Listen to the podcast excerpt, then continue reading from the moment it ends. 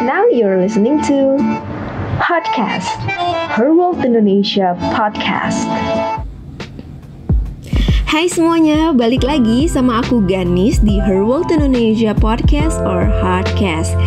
Hai, gimana kabarnya nih di minggu kelima work from home kalian? Eh, hmm, minggu kelima apa keenam ya?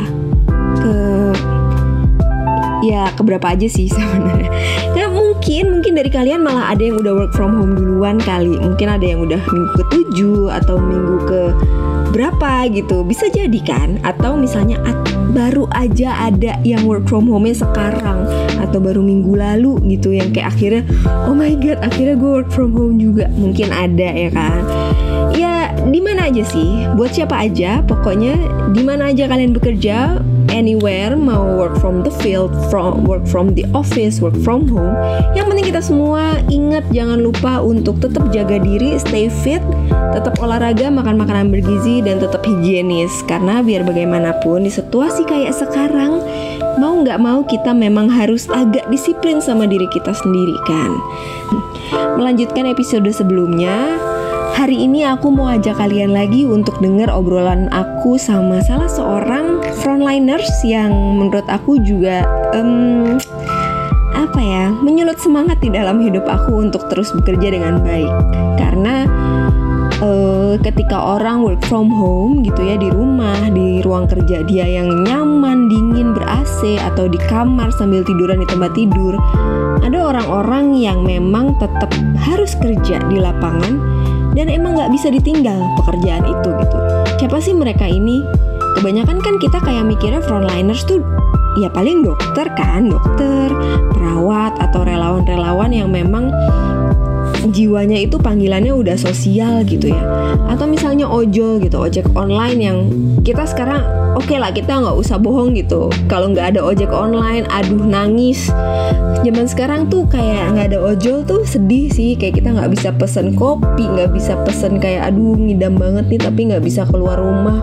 Pengen martabak manis atau pengen duh kayak pengen ayam-ayam yang crispy crispy gitu gitu kan. Kalau nggak ada ojol siapa gitu? Gitu kan kita nggak mungkin keluar kalian pasti kepikirannya frontliners tuh itu gitu cuman yang sekarang aku pengen interview salah satu frontliners yang mungkin sebagian dari kalian nggak kepikiran yaitu adalah wartawan TV Nah, kenapa mereka itu disebut frontliners? Of course, karena mereka tidak bisa bekerja dari rumah.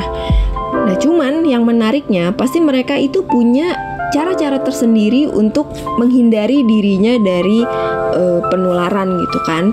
Nah kebetulan teman aku ini uh, si salah satu wartawan metro, uh, wartawan yang akan aku interview ini dia adalah spesialisasinya itu memang wartawan bencana. Wartawan lapangan yang memang selalu ditaruh di bencana-bencana alam gitu. Eh di, di, di bencana gitu. Mau bencana alam mau bencana seperti sekarang ini dia selalu turun gitu. Makanya sebelum uh, apa corona masuk ke Indonesia juga dia sebenarnya waktu itu udah diturunin tuh ke Natuna, terus ke Pulau Sebaru, terus dia juga ngeliput yang Diamond Princess merapat di Indonesia. Nah dari situ sebenarnya kita bisa penasaran gak sih pengen tahu gitu kayak kok lo nggak khawatir sih? Atau misalkan gimana sih cara lo meredam kekhawatiran lo supaya lo tuh nggak separno itu dan tetap bisa kerja tuh maksimal gitu tanpa ada perasaan fix gue nggak mau kerja gue takut banget nih kayak gini. Nggak gitu. Jadi itu sih yang kayaknya bisa jadi pelajaran dan bisa didengar perjuangan mereka untuk tetap bekerja menyampaikan berita ini ke kita itu gimana. So uh, di episode kali ini aku seperti episode sebelumnya aku juga sudah melakukan wawancara ini sebelumnya yaitu by phone.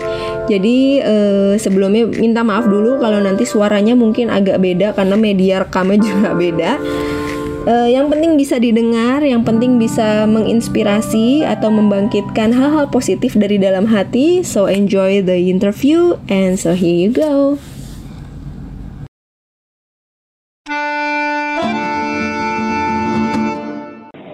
Halo. Halo. Halo, ya, Didi. Iya, iya gimana? iya nih, jadi uh, hari ini kayaknya uh, gue aja kali ya ngobrol lah ya. Aku, gue, ya udah. gue aja lah ya.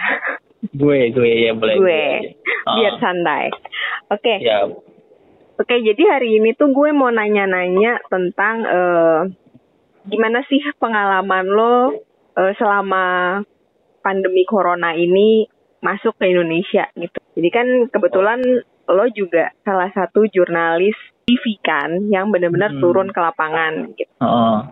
Nah, jadi gue mungkin mulai nanya-nanya untuk pertanyaan awal nih. Eh, eh tapi lo lagi nggak sibuk banget kan? Enggak, enggak, enggak sibuk. Lagi kebetulan belum jalan liputan. Hmm, Heeh. Oke, ya udah nggak apa ya. Berarti gue Ah, minta waktunya siap. sebentar. Boleh. Awal-awal gue mau nanya dulu nih, kayak pertama corona itu masuk ke Indonesia, kapan sebenarnya? Ke Indonesia ya. Mm-mm. Itu kan sebetulnya kan eh, dengar berita dari Wuhan kan, Mm-mm. yang mahasiswa yang pengen minta dipulangin. Akhirnya mereka dipulangin kan ke Indonesia, terus diisolasi di Natuna. Mhm. itu tepatnya tuh di hanggar di hanggar Lanut sana ya kan terus ketika mereka udah sampai di Indonesia kantor tuh nugasin gue buat liputan di sana sampai kepulangannya nanti dipulangin sampai akhirnya dia dinyatakan sehat setelah 14 hari kebetulan gue sampai pulang mereka dipulang dipulangkan ke keluarganya gue selesai di situ Nah kalau misalnya masuk ke Indonesia sendiri kan belum tahu tuh isunya kapan karena pasien nomor satunya aja ada itu setelah beberapa hari itu pasiennya dari Depok kan. Mm-mm. Nah kalau misalnya dari Natuna sampai udah pulang ya gue dinyatakan statusnya ODP juga karena sempat bersinggungan langsung dengan lokasi isolasi. Mhm. Habis itu gue di, media, di, di medical check up sama kantor disuruh ke rumah sakit RSPI Mm-mm. Eh, Sulianti demi Saroso kesehatan. ya, berarti ya. Ah, buat kesehatan. Ya, terus Sulianti Saroso kan berarti ya? ah Sulianti Saroso Ah, biar ini aja biar status gue tuh ah, dalam keadaan sehat nggak setelah liputan dari sana. Oke, nah terus- Kebetulan Ah, ah, eh, terus, sorry, ya sorry. hasil ha- hasilnya sorry. nggak apa hasilnya sih hasilnya sih sehat karena yang memang kebetulan nggak bersinggungan langsung dengan pasiennya jadi ya sehat aja Hmm. terus habis itu setelah dari Natuna eh mu- ini lagi kan datang lagi tuh yang orang-orang Indonesia dari luar negeri termasuk ABK dari kedua kedua kapal pesiar Diamond Princess itu Hmm. Nah, gue ditugasin lagi dari kantor karena mungkin udah pengalaman liputan corona butuh tim yang bisa survive. Ya karena Hmm. kantor tahu kalau misalnya oh ini orang yang biasa liputan di tempat bencana atau di mana gitu. Hmm. Ya jadi kayak orangnya itu itu aja kayak gitu. Oh jadi bisa dibilang sebenarnya lo itu salah satu wartawan lapangan yang memang spesialisasinya di bencana ya? bisa dibilang kayak gitu setiap ada bencana atau liputan yang memang butuh kondisi yang bisa survive gue tugasin situ nah makanya kemarin Hmm. pas lagi sehabis di Natuna datang lagi kan ABK itu 188 isolasinya sih di Pulau Sebaru kecil kebetulan dekat dari Jakarta. Nah itu gue masih PP karena belum ada ABK-nya yang ditempatin di sana. Kita melihat kondisi di eh, Pulau Sebaru kecil karena belum ada gambarannya tuh Pulau Sebaru kecil tuh kayak gimana. Hmm. kayak gitu kan karena memang pulau yang private kan memang di sana ya memang kepemilikannya kepemilikannya pribadi atau gimana tuh kan kita nggak tahu kan. Hmm. karena nggak sembarang orang bisa masuk sana nah gue berkesempatan untuk ngambil gambar di sana sebelum ABK itu datang Oke. kayak gitu Nah terus nih tadi balik ke yang tadi nih, sorry ya, gue Hmm. gua agak tarik lagi ke belakang. Eh, Heeh. Boleh nggak sih lo ceritain proses pengecekan medical check up itu kayak gimana? Apa lo cek darah, terus ronsen paru atau kayak gimana sih? semua semua kalau Hmm. misalnya medical check up semua yang bersangkutan dengan kondisi fisik Hmm. dalam dalam gitu dalam tubuh termasuk paru. Hmm. semua diperiksa termasuk darah.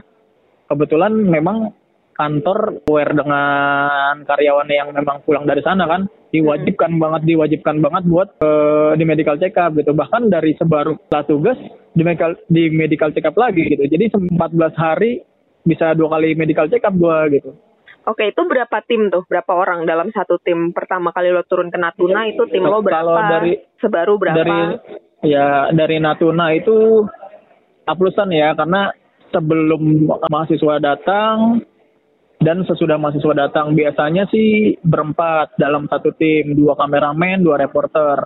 Nah, setelah mahasiswanya datang, tim aplusannya ganti tuh karena prosesnya lama kan, 14 hari. Jadi berempat ganti empat empat lah dua dua kameramen dua reporter. Kalau di Sebaru kemarin kita ada tiga kameramen termasuk kameramen drone sama satu reporter. Mhm. gitu. Oke, nah tapi kan dan waktu semua itu ah, dan semua medical check up. Oke, nah jadi sebenarnya FYI nih ya mungkin yang pada belum tahu eh, Widi tuh Mhm. kerjanya di televisi yang pokoknya dia di salah satu televisi swasta yang dikenal eh, paling oke lah dalam menyampaikan berita. Jadi ya terbukti kalau kantor lo, TV tempat lo kerja itu benar-benar bertanggung jawab terhadap kesehatan semuanya ya karyawannya. semua betul Kesehatan, keselamatan semua ditanggung ya. betul sampai keluarga pun amit-amit kalau misalnya kita dinyatakan positif eh, kantor bakalan nyediain fasilitas termasuk biaya perawatan dan semua Oh, sampai segitunya Ah, ya. nggak berarti. nggak karyawan doang keluarga karyawan juga dikasih fasilitas Oke, nah terus kan waktu itu, waktu lo pertama kali ke Natuna, terus medical check apa apa segala macam, tapi salah correct me if I'm wrong ya, kayak kabarin Ah, kalau gue ah. salah. Kalau gue nggak salah itu alat tes corona itu kan belum ada, iya gitu kan, belum belum kayak sekarang gitu. Mungkin sekarang udah ada meskipun masih terbatas. Nah waktu itu berarti dinyatakan sehatnya itu benar-benar dari general aja, kayak paru lo masih bagus, apa? Karena kan alat tesnya belum ada tuh. Betul karena waktu itu kenapa, kenapa kita dicek kayak medical check up biasa orang tes kesehatan karena kita nggak menunjukkan gejala yang memang eh, ada indikasi penyakit corona itu kan kalau misalnya oh gue mau tes corona nih Hmm. tapi kita nggak ada gejala, kita nggak boleh tes itu karena tes itu harus di swab gitu. Kita ngambil cairan di tenggorokan kita kayak gitu-gitu untuk tahu bahwa kita corona atau enggak gitu. Hmm. Ya pas kemarin uh, habis liputan kita medical check up, ya bisa dibilang alatnya memang memang mungkin belum ada dan di Indonesia juga kita juga nggak paham bener gitu. Mhm. It- eh, kita kena corona atau enggaknya, positif atau enggaknya kan eh, nggak tahu gitu. Karena alatnya belum memadai banget pada waktu itu ya. Mm-mm. Sebelum eh, sekarang-sekarang ini kan udah di bantuannya udah banyak tuh dari luar negeri alat tes kesehatannya. Mungkin dengan tes drive-thru aja sekarang yang mau diadain sekarang udah gampang banget kayak gitu. Hmm.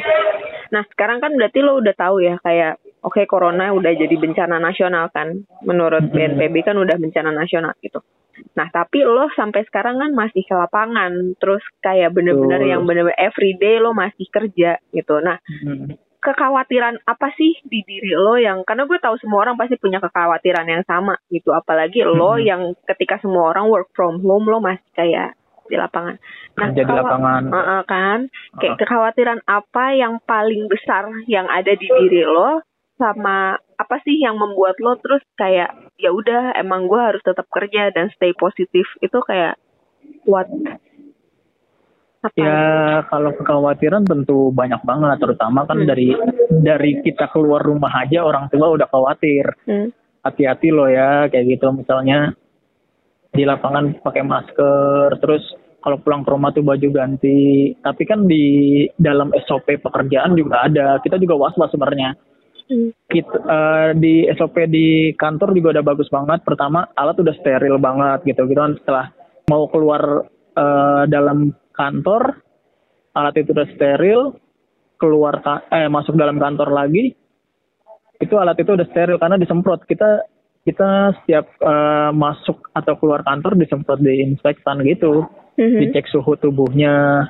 Kita disediain masker setiap hari saat disediain masker untuk liputan dikasih vitamin terus dikasih hand sanitizer dan itu udah cukup banget buat kita untuk safety lah di lapangan kayak gitu terus kita juga di diproyeksi un- eh, dikurangin tuh ke tempat-tempat liputan yang memang eh, zona ber- zona zona merah covid itu termasuk eh, di wisma atlet yang sekarang yang zona merah itu kita dari jauh aja ngambilnya Dari Nah, jauh tuh kira-kira berapa dari- meter? dari jauh dari dari luar dari luar gedung dari Oh. luar gedung dari luar kompleks uh, wisma atlet untuk kenapa kenapa kita ngerasa kita harus tetap profesional untuk bekerja? Pertama kan kita kan TV berita.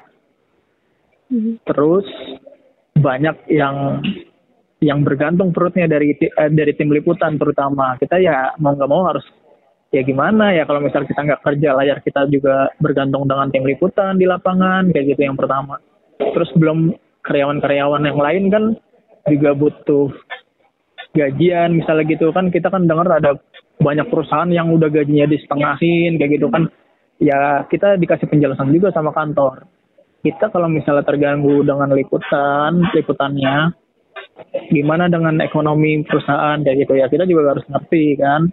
Mhm. karena TV berita kayak gini yang dijual ya cuma liputan di lapangan kayak gitu kan. Mhm. gimana? Ya kita tahu sendi- sendiri bencana gini pasti ada dampak ekonominya. Jadi kita harus prihatin juga dengan kondisi yang ada kayak gitu. Dan kantor pun kalau misalnya kita nggak enak badan ya kita diizinin untuk tidak masuk kayak gitu. Walaupun kita sakit sedikit aja kita diizinin untuk tidak masuk. Kantor tidak membebankan kita juga untuk oh lu wajib masuk dalam situasi kayak gini. Kalau misalnya ada keluhan ada apa lu tinggal bilang sama bos lu kayak gitu boleh nggak masuk? Kayak gitu. Ya.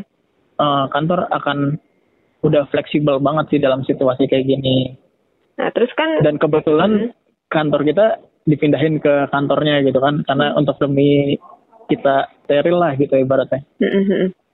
Nah, berarti kan kalau dari cerita lo nih, yang namanya TV gitu ya, yang namanya media Hmm. broadcasting itu kan emang harus terus jalan nih, berjalan seperti normal sedia kala gitu.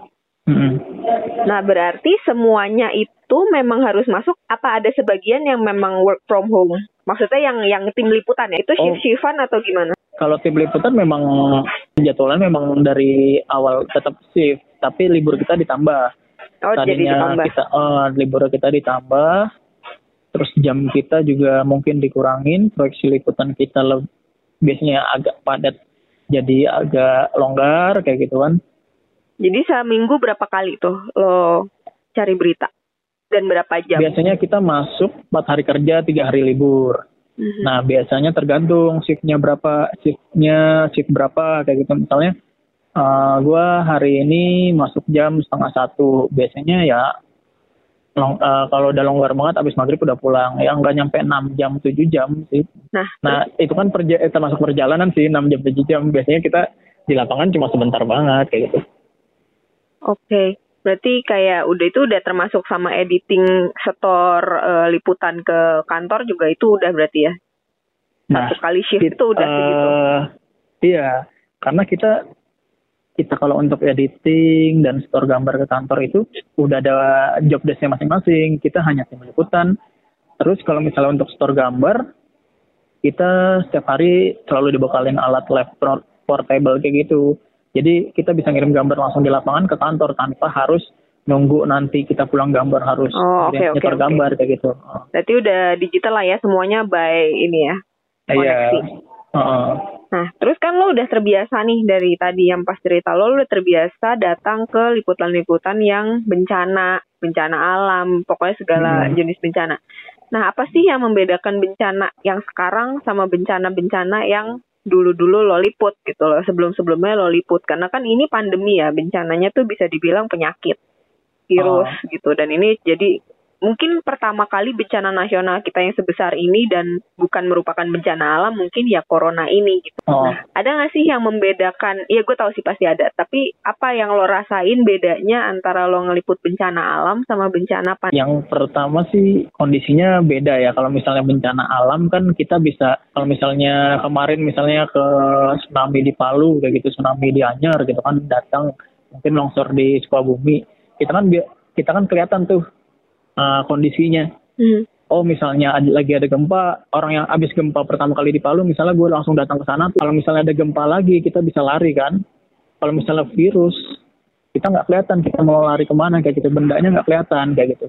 Hmm. Terus kondisinya sangat beda banget. Kalau misalnya di di bencana alam ya yang paling susah ya memang kalau cari makan sih. Kalau misalnya di bencana alam tuh paling susah cari makan untuk kondisi kondisi yang serba susah. Kalau misalnya kayak gini juga sebenarnya yang dis yang disulitin tuh kita mau liputan mau liputan ngambil gambarnya nggak bisa terlalu dekat gitu. Terus kita nggak bisa terlalu was was gitu di samping kita. Terus siapa yang kita wawancarain kondisinya ba baik atau enggak gitu kan. Kadang kita suruh minta penda nyari pendapat tentang masyarakat gimana pendapatnya. Misalnya uh, masih bekerja gitu di lapangan. Kan kondisinya kan deket banget dengan uh, orang yang kita wawancara ya mm. gitu. Ya kita takut sih. Takut ketika dia ngomong atau tiba-tiba batuk ketika kita wawancara gitu kan kita sangat takut sendiri gitu. Jadi hmm. teman bahkan bukan orang yang kita wawancara teman rekan kita aja kadang kita takut banget ini teman liputan gue lagi kondisinya bagus atau enggak? gitu. Jadi ketakutan tersendiri sama ngelihat orang gitu. Hmm. Jadi ada paranoid paranoid baru kali ya ketika iya. bahkan sama orang terdekat kita sendiri aja. sama orang terdekat aja ya jadi kan? ini ah lu batuk nggak di ini lu nggak ditutup misalnya kayak gitu. Ah lu lagi pilek ya? Kalau kalau misalnya di liputan bencana biasa gitu kan yang kayak bencana alam gitu ngeliat orang batuk atau apa gitu kayaknya biasa gitu. Bahkan tidur dekat orang dekat jenazah gitu ketika kita nggak punya tempat tinggal kayak gitu tidur di masjid yang ada jenazahnya sekitaran puluhan karena kita nggak punya tempat tinggal kita harus nyarder di masjid itu yang ada listrik itu kan biasa kayak gitu kan kalau ini kan nular nih hmm kita nggak bisa jaga kondisi orang juga kayak gitu. Nah, tapi lu merasakan nggak sih kayak keluarga lu punya keparnoan yang sama terhadap lu ketika lu pulang ke rumah terus kayak keluarga lu tuh parno kayak lo oh, jangan deket-deket gue sebelum mandi atau apa gitu. Nah, kalau keluarga sih karena gimana ya keluarga ya yang nggak yang nggak nggak sampai bilang seperti itu sih. Cuma bilang pas lagi kita pulang ke rumah, pakaiannya di langsung dicuci gitu ganti ya pakaian diganti kayak gitu. Uh, kalau misalnya liputan pakai masker gitu. Ya lebih Kemarin kayak sih, nasehat kali ya nasehat uh, nasehat yang harian gitu. Hmm, jangan minum yang makan sembarangan gitu. Oke okay, nah karena hmm. karena uh, di keluarga di keluarga juga bingung kayak gitu. Ini sebenarnya kita juga nggak juga bingung ngejelasinnya gimana ya. Ini kan penyakitnya kan keluarga juga nonton. Ini orang sakit tapi hasilnya keluarnya tuh setelah orangnya meninggal duluan. Terus kayak gitu kan nggak tahu tuh hasilnya sebenarnya tuh kayak gimana kayak gitu. Jadi orang sakit nih misalnya nih. Uh, lu dinyatakan positif terus ada beberapa yang meninggal. Nah yang meninggal itu hasilnya keluarnya belakangan gitu. Jadi orang itu udah meninggal duluan baru hasilnya baru keluar kayak gitu. Orang rumah kadang ngeliat beritanya jadi bingung. Nah nonton nonton beritanya tentang covid dikurangin jadi biar nggak parno walaupun anaknya kerjanya di media kayak gitu itu, dia gue baru mau nanya itu nih lo kan hmm. bekerja sebagai pencari berita sedangkan uh -uh. sekarang semua orang tuh sebenarnya hampir sudah meminimalisir nonton berita dan uh -uh. mendengar berita gitu karena kita nggak tahu lagi gitu mana yang harus kita dengar mana yang hmm. harus kita abaikan gitu nah hmm kayak gitu tuh. Jadi sebenarnya lo sebagai orang berita punya nggak sih kayak uh, saran atau semacam tips and trick gitu supaya orang itu hmm. bisa dengan cerdas memilah berita mana yang harus gue dengarkan mana yang enggak gitu? Dengar penyakit corona dan covid ini dari media sosial sih sebenarnya ya bukan bukan dari TV aja.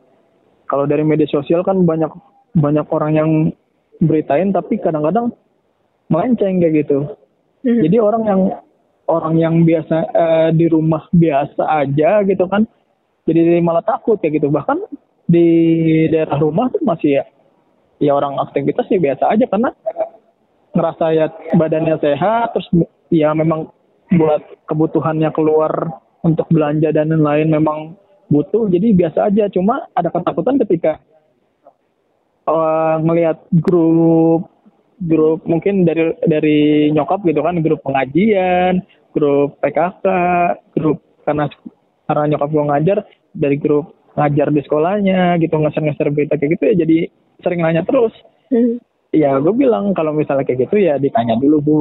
Uh, jangan jangan percaya kayak gitu aja kayak gitu. Ya hmm. takut boleh yang penting sehat aja dalam dirinya. Kalau keluar pakai masker kayak gitu. Gue selalu selalu nyediain masker juga buat keluarga dan hand hand sanitizer juga kebetulan kan uh, dapat dar- dari kantor kan ada lebihan hand sanitizer kayak gitu ya gua gua taruh rumah sebagian kayak gitu.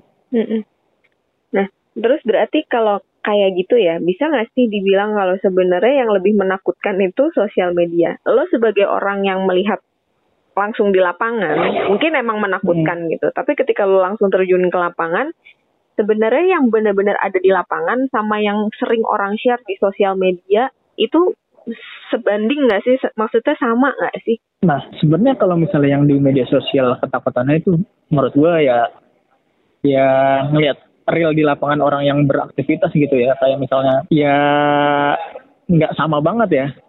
Karena yang di lapangan itu kadang-kadang liputan eh, ketemu sama orang-orang ya biasa-biasa aja kayak gitu masih beraktivitas. Mereka tuh takut karena kalau menurut gue ya takut karena yang nggak bisa nggak bisa memenuhi kebutuhannya kayak gitu. Kayak yang di kita ngeliat coba datang-datang ke kampung-kampung yang ada di Jakarta gitu. Mereka pada beraktivitas seperti biasa, cuma memang ada ketakutan kayak gitu. Iya sih. ya ya mereka bakalan bekerja secara normal ya. lebih baik dia lebih takut nggak bisa memenuhi kebutuhan sehari harinya daripada daripada nggak keluar terus malah makan nggak makan malah nggak punya makanan malah jadi sakit kayak gitu kan. Iya nah yang harus di yang harus di sosialisasi ya ya sebenarnya jaga kesehatan masing-masing dulu aja setelah sehat. Nah eh, ngelihat kondisi lingkungan dulu sebelum beraktivitas kayak gitu misalnya. Kalau mau kegiatan normal ya sewajarnya aja karena gue juga ngerti imbauannya kayak gimana. Ada di daerah tuh masing masing-masing beda-beda ya. Ada yang di kompleknya di lockdown kayak gitu. Kalau misalnya dia punya kebutuhan sehari-harinya udah cukup ya enak kayak gitu. Lockdown tempatnya masing-masing. Kalau misalnya dia yang butuh kebutuhannya setiap hari baru ada ketika dia punya uang kayak pekerjaan sehari-hari juga yo juga bingung. Karena kemarin sempat wawancara pendapat orang gitu ya. Mhm. ya kayak tukang ojek itu ya juga pada ngeluh-ngeluh aja gitu. Karena ya dia dia pendapatannya harian ya kita sebagai orang yang nyari berita juga ditanya gitu ya sedih juga. Gimana nih bang? Kayak gitu. Oh jadi lo sempat disalahin gitu ya kayak dipikirnya lo sudah menyebarkan berita-berita yang membuat mereka menjadi rugi gitu.